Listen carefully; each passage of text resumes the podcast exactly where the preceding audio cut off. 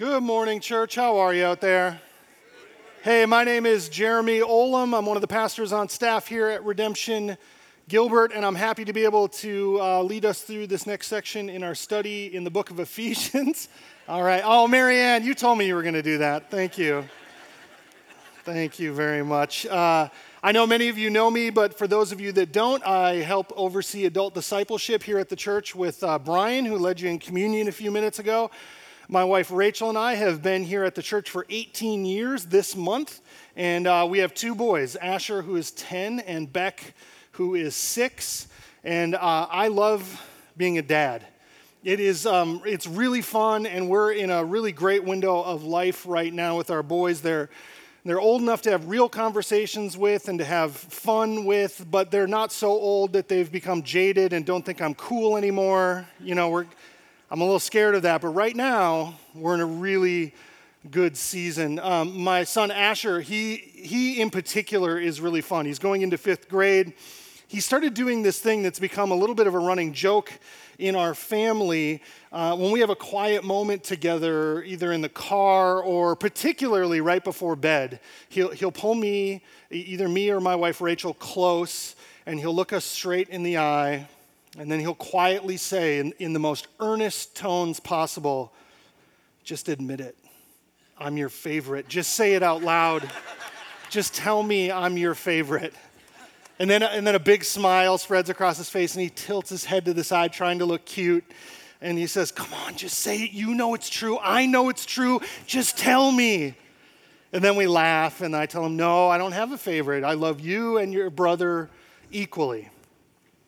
It's a, it's a cute thing, and, but I think I understand it. Everyone wants to be the favorite, right? As a kid, you want the security of knowing uh, that you are loved and that when your parent looks at you and knows you completely, that they not only love you, but they love you the most. It's this desire for special attention, to be known and loved in a way that's individual to him.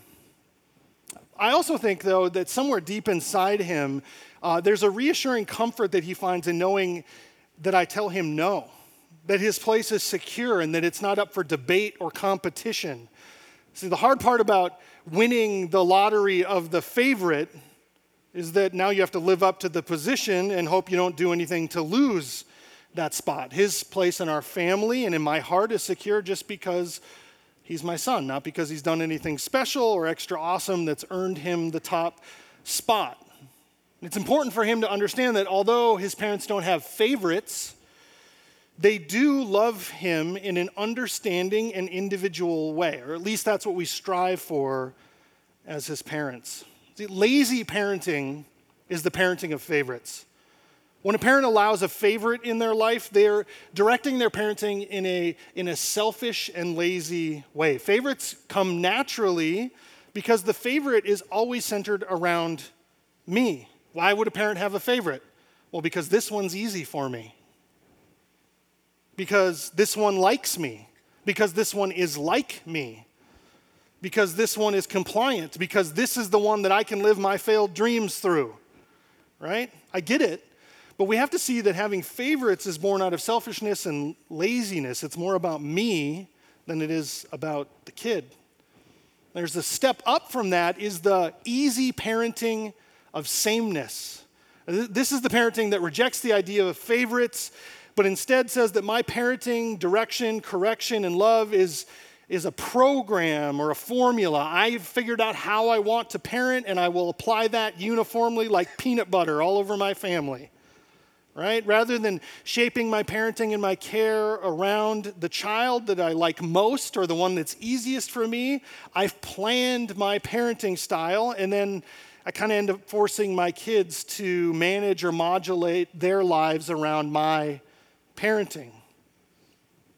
The challenge of it is that it requires a consistent response, yes, but it doesn't really have to be a thoughtful response, right? A good robot could parent this way you just push play, rinse, and repeat. Individualized parenting is the next level of parenting. It is the most difficult, it is the most costly. It requires me to lay aside the selfishness and self serving shape of favorites, but it also requires me to sacrifice to the tune of energy and time and care the easy parenting of sameness. Individualized parenting dives into the deep understanding of the child. You have to be willing to know them intimately, perceive what motivates them, what fears drive what them, what carrots they will chase, what the shape of their life looks like, and where that shape will lead them into danger, and where that shape should be encouraged for their flourishing and their growth. Paul, in the opening of chapter 4 is dealing with the challenge of the church in the real world. A real world church made up of Jewish believers with a long history in the story of Yahweh crashing together with a Greco Roman culture and people of Ephesus who have a long history of being outside of the story of God's plan for redemption. The question is what kind of relationship do we have with this Heavenly Father? And that's the issue that he's addressing here in chapter 4. What kind of parenting style has God chosen? The Israelites are hoping, like Asher, to hear God say, You're my favorite. And they're saying, Come on, we all know it's true. Just admit it. Just tell us we're the favorite. Yeah, you love them, but you love us the most. And Paul's clear that that is not the case. And he lays out, as we heard last week in verses 4 through 6 that the church is designed for unity, brought together in one body, by one spirit, to one hope, serving one Lord, through one faith, entered through one baptism, into one family, under one God and one Father. He is overwhelmingly clear that he is not the parent of favorites. So, naturally, the church could assume that Based on this argument, God has chosen the parenting of sameness. After all, He's grand and He's wise and He's other. He's so separate and so powerful that it makes sense that we would have to approach Him on His terms, play by His rules. After all, the fact that He acknowledges us at all should be enough. But in verse 7, where we're going to start today, Paul reveals in one sentence the kind of parenting that the Father has directed to us. It is succinct but the implications behind it are massive. You can open your Bible to Ephesians chapter 4, starting in verse 7, where the Apostle Paul says this But to each one of us, grace has been given as Christ apportioned it. Grace has not been given out to Christians as some sort of a generic starter kit. It's not like a sign up bonus for a credit card. You know, follow Jesus and get 50,000 miles to your airline of choice. Uh, it's easy to joke about, but I think we often get drawn into seeing the grace of God as this kind of general welcome gift for Christians. It's great, we're glad to have it, but we often talk about it in a way that makes it a little impersonal. And what Paul is saying here in verse 7 is that God has chosen individualized parenting for his people, and he does it through grace distributed to each one of us allocated, assigned, handed out by Christ Himself as a personal gift for you. This grace goes beyond the incredible gift of grace that brings us from death to life, the grace that awakens a heart of stone and kindles the fire of faith. This is the grace for living into the missional calling of that awakened people. What does it take to become the faithful people of God while we're still wandering in this wilderness? Grace. Grace given to us in the exact, thoughtful, loving measure of Jesus. This notion is incredible. The Savior knows you better than I know my son. He knows your failures, He knows your victories, He knows your hurts, your pains, your triumphs, your weaknesses, your strengths, your fears, your pride. He knows the way you have hurt others, and He knows the way others have hurt you. He knows what you have lost, and He knows what you have gained. He has an intimate, all encompassing knowledge of you and your very being, and He has meted out a gift of grace made for you. This, this is incredible. The overwhelming implication of that is that you will never be in a situation in your life where you lack the required grace to deal with it. You will never be short of the grace required to resist sin. You will never be short of the grace required to love your neighbor as yourself. You will never be short of the grace required to forgive your enemy you will never be short of the grace required to serve God with your whole heart, mind, and body. Now you might be saying, like, wait, okay, wait a second, that sounds really good. But let's be honest here. Uh, I fail to resist sin all the time.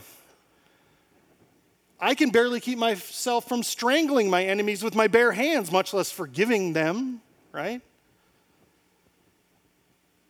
This, this sounds great, but it's not realistic in my experience. So, what's going on? And I think it's a great reminder that having access to the grace required to live this kind of life is not the same as accessing this grace to live this kind of life. One of the biggest problems that the modern American church struggles with is that we view the gift of grace as a private and personal gift. The gift of grace in your life is not an etern- internal reality walled off from everyone else. In fact, as we're going to see in the remainder of this section of Scripture this morning, one of the biggest way, the ways that Christ gifts you grace is through the external reality of the church. All right, let's get back to the text. Now, um, I'll warn you, the next few verses comprise kind of an odd section here. It's strangely worded. It feels a little bit out of left field, but we're going to read it and then we'll do a little bit of work, and I think it'll make sense why it's here. Let's start in verse 8. Paul says this This is why it says, When he ascended on high, he took many captives and gave gifts to his people. What does he ascended mean except that he also descended to the lower earthly regions? He who descended is the very one who ascended higher than all the heavens in order to fill the whole universe. See, I wasn't lying. It was, it's a little like, what? okay, Paul here is quoting uh, a hymn from the Psalms, Psalm 68 to be exact. He's quoting a song that was written by King David about what God would do to his enemies when he comes in victory. Israel's been waiting for God to return for thousands of years as a conquering king to defeat his enemies and to ret- return to his people in glory with the treasures of victory in hand. It's a, it's a quote from this inspiring vision of the future of justification for God's people. Now, if we want a picture of God giving gifts of grace that are personal and shaped for the person, we don't have to look very much further than the Apostle Paul, who wrote this letter to the church in Ephesus. You have to remember that Paul was raised in a deeply religious, pious, scholarly home in the city of Tarsus on the Mediterranean coast. He was raised in the tradition of the Pharisees. He would have been an orthodox, conservative man. Paul describes himself as a Hebrew of Hebrews, the upper echelons of this group in Israel. But what sets Paul apart from all the people that would fit into that category is that Paul was born a Roman citizen. He was born and spent his youngest formative years in the Greco Roman world. He later went to Jerusalem and trained under one of the most influential rabbis of the day. He learned Hebrew, but that was his second language. Greek was his first. And Paul was a man uniquely positioned with one foot in two worlds, and this is the guy that God has chosen to carry the gospel from the Jewish world into the Greco Roman one.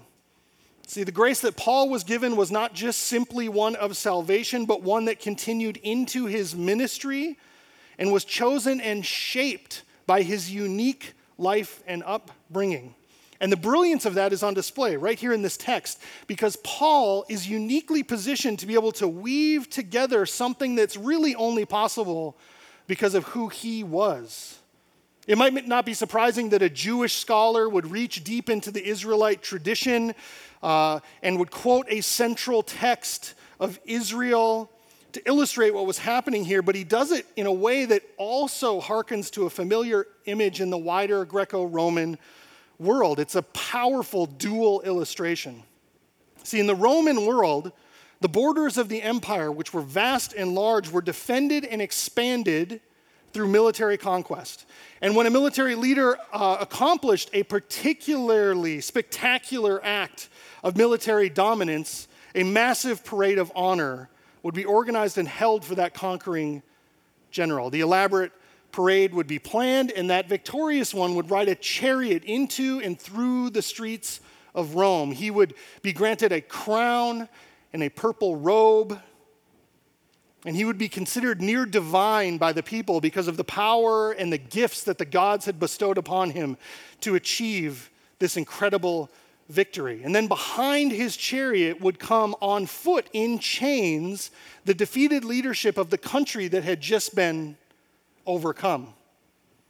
And those, those leaders would be publicly shamed, mocked, and jeered by the crowd to remind them that the power that they once claimed over the world was now gone and had come to an end. And then behind them would come the spoils of war that the victor brought back to the people.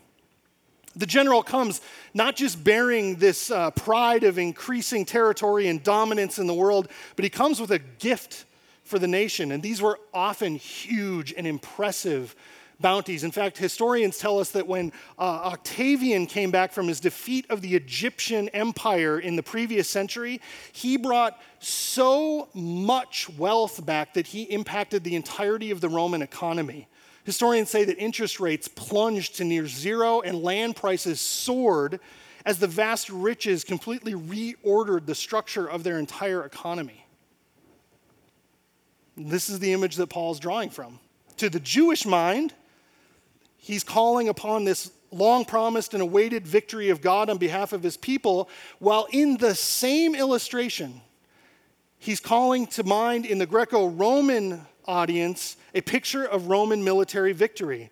He reminds them of the story that the church is built on of Jesus returning from his earthly life, ascending back to his throne above all things, victorious, hailed as our champion, bringing behind him the competing powers of Satan, sin, and death in chains to be publicly shamed by the church, and then behind him, the vast riches of the battle brought to be given out to the church.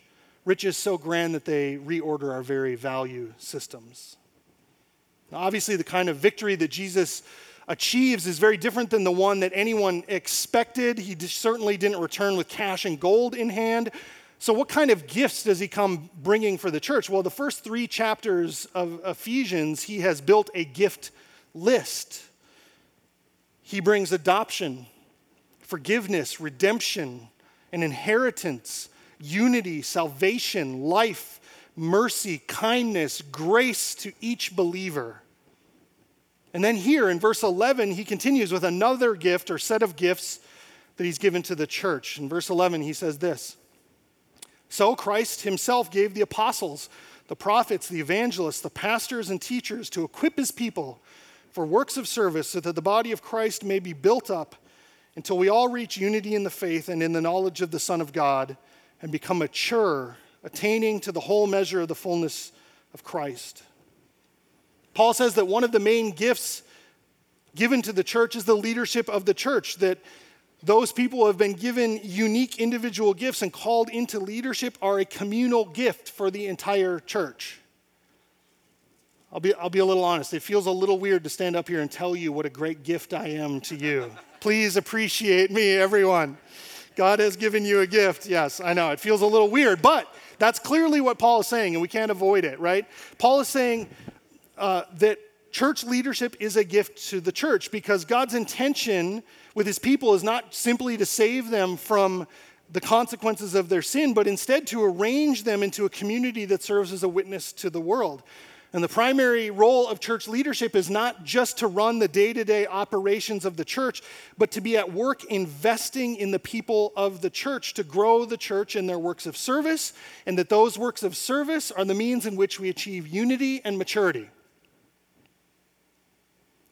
In 1956, one of the greatest basketball players of all time, Bill Russell, was signed by the Boston Celtics.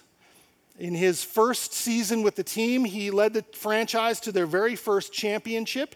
And over the 10 years, next 10 years of his career, he led that team to nine championships, including eight in a row. And the one championship that he lost, they lost in the finals. After his 10th season, Red Auerbach, who was the legendary coach of the Celtics, uh, retired, and he eventually named Bill Russell as the first African American head coach in the history of the NBA. And, and Bill Russell became something that's absolutely unheard of in today's NBA culture. He became, became a player coach. And for the next three seasons, he, he not only led and coached the team, he was the star player on the team and led them to another two championships. Bill Russell played 13 seasons and won 11 NBA championships. He is undoubtedly one of the greatest players ever to step foot on the court. And a lot of times, I think that Christians view their role in the church a little bit like a Celtics fan versus in those first 10 years of Bill Russell's run. Right? Maybe you were on a you were part of a team that was a little bit of an underdog, but you're huge fans of the Christian team. You never miss a game, you own all the t-shirts, you know the stats of every key player, you subscribe to all the podcasts, you listen to all the interviews. You see, maybe they see their role as supporting the team, cheering like crazy for the church to win the battle. But, like an NBA fan, you don't ever step foot on the court and actually play the game. After all, the game's played by professionals. You buy the tickets so the team can pay professionals to play the game on your behalf. And Paul here is pushing back hard on that view of the church. Professionals aren't the ones playing the game, while everyone else simply watches and cheers and encourages. Instead, every Christian is a player on the court. Church leadership is not set aside to play the game for you. Instead, they play the role of the player coach. They're responsible for helping lead the church while they play the same game alongside the church.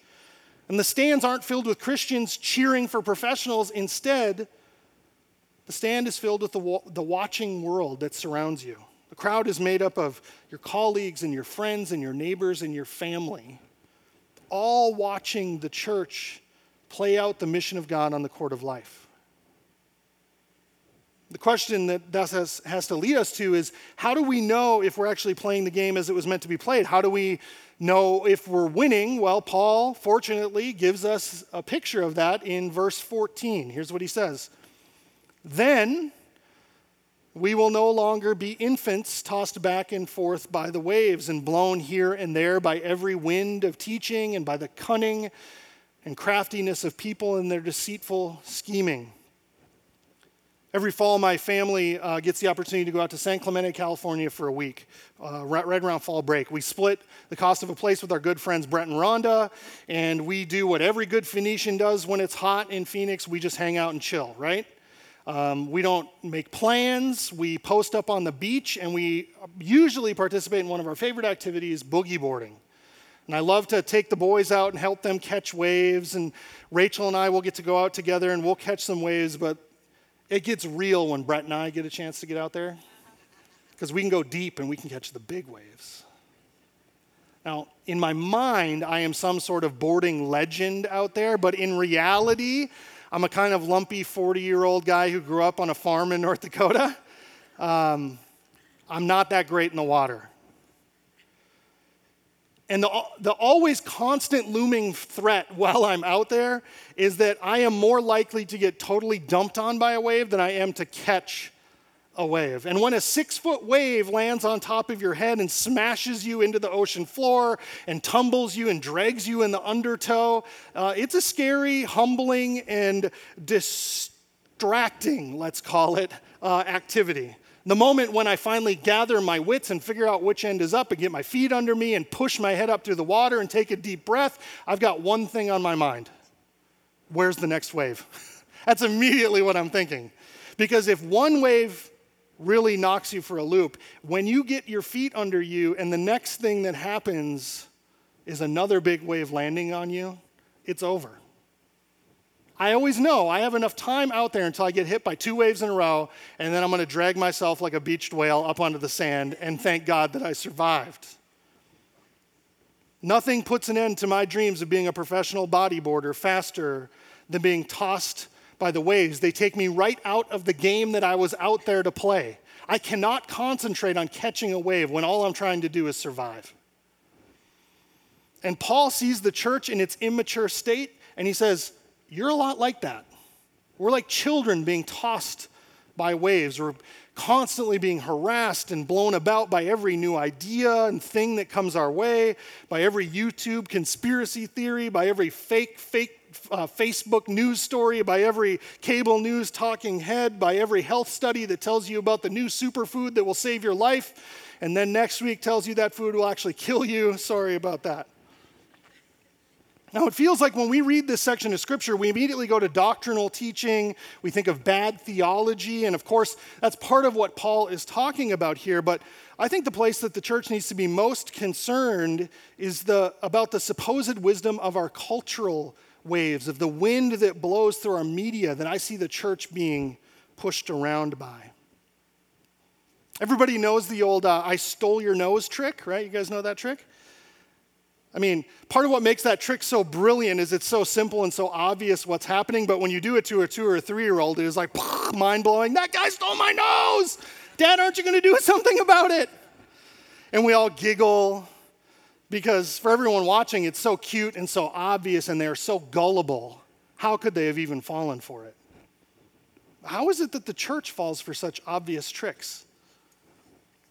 We get together as Christians and we tell each other in the most earnest of tones that our identity isn't found in what people think of us, but, but by our acceptance by Christ. We tell each other that money doesn't define us, but that God's people are free to be generous because God has been so generous to us.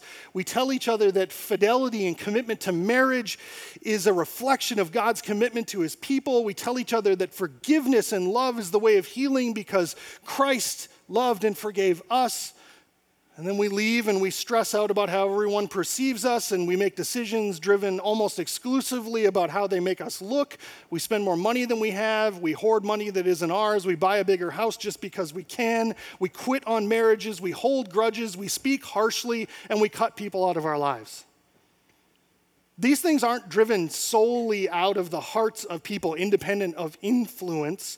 These are the things that come from the wind of teaching and by the cunning and craftiness of people and their deceitful scheming. Our cultural waves that toss us back and forth. The sin patterns of the church, of you and of me, are reinforced by the powers that influence and run our culture. And the picture that Paul says he wants to see the church avoiding is that picture. He says that maturity looks like being wise and unified in the church. It looks like a people of service, building each other up.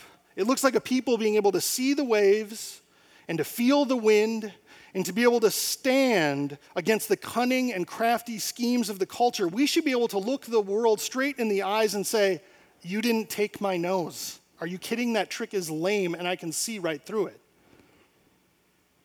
Paul has a realistic view of what the church looks like in its natural state. He knows us, He knows people. Just look at the inverse of his description of what he hopes the church will look like. He knows where we're coming from because naturally, apart from grace, we are ill equipped, disunified, ignorant, immature, childish, easily tossed about, and gullible.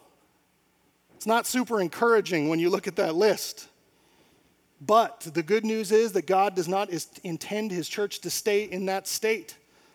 He died not only to rescue us from the penalty of our sins, but from the power of sin. He returned in victory with great gifts of grace in hand to grow his church into something spectacular, something unusual, something beautiful. We claim a victorious Christ who triumphed over the spiritual powers of the universe and is reigning above all of creation and fills the entire cosmos with his glory and his power, how is that reality proclaimed in more than words? When the church lives as if that reality is true and reorders their lives and priorities and value structures to live that way. And he has given us every tool that we required to live that kind of life. He has given you a gift of individualized and personal grace, a gift made for you to flourish and to grow and to mature in. And at the same time, He has given you the gift of this community. These people are part of God's plan for your maturity and growth, and you are part of His plan for them. Your gift of grace does not stand apart from the gifts of grace of the people that God has sovereignly placed in this place, in this community next to you. And you can delve deeper into your maturity and into your growth as you press into community. Rely on the grace of your Christian neighbor to help you and be generous with the grace you've been given to help them grow in maturity. God has also given the church the gift of the grace empowered leadership, not for the purpose of leaders serving themselves or building themselves up, but for the purpose of laying down their lives in joint service alongside the congregation, to stand alongside the church, bringing encouragement and teaching and wisdom as we pursue maturity and unity in faith together. A part of the influence of the waves and the winds that Paul wants us to avoid circles around the topic of leadership. We've been conditioned and taught to be wary of leadership. We live in a culture that teaches the way of individuality and autonomy, the way of personal leadership. And those in positions of leadership, frankly, have done little to make that seem like unwise advice as they use their leadership to manipulate people and use them for their advantage. We even see that kind of leadership in the church. We're being called as leaders to push against the waves that entice leadership to make it about being served or about controlling power, but instead to use the gift of leadership towards a path of service and love for the church. And the congregation is being called to push against the winds that entice the church to reject the oversight of leadership and the direction of leadership, but instead see it as what it is a gift from God that He's given the church to help shape and lead it. Living this kind of self controlled, steady, mature, submitting, serving, self sacrificing way is the call of the church. And in this kind of life, we proudly proclaim the truth that Jesus reigns in victory. In this life, the church sets itself apart as a people over which the cunning and crafty winds and waves of worldly wisdom no longer hold sway. In this kind of life, we announce to the competing powers of the world that Christ is king, and here in this place, they've been defeated. The grace and gifts required for this kind of life were claimed by Jesus in his death. They were gathered by Jesus in his resurrection, and he has given the church every gift and grace required to live this kind of life as we press into maturity together as God's gathered people. Let's pray that God would help us make that reality this week. God, we come before you and we are so grateful for the gifts that you have given us. God, for the grace that saved us and for the grace that empowers us for a life that you have called us to. God, we admit that we are easily tossed to and fro by the waves of the world, and we, we pray that we would push into the wisdom and grace you have given to us in the church to be able to stand against it. God, we want to be a witness, a faithful one to the world. We pray that through the work of the Holy Spirit in this place, we would change. We pray this in Jesus' name. Amen.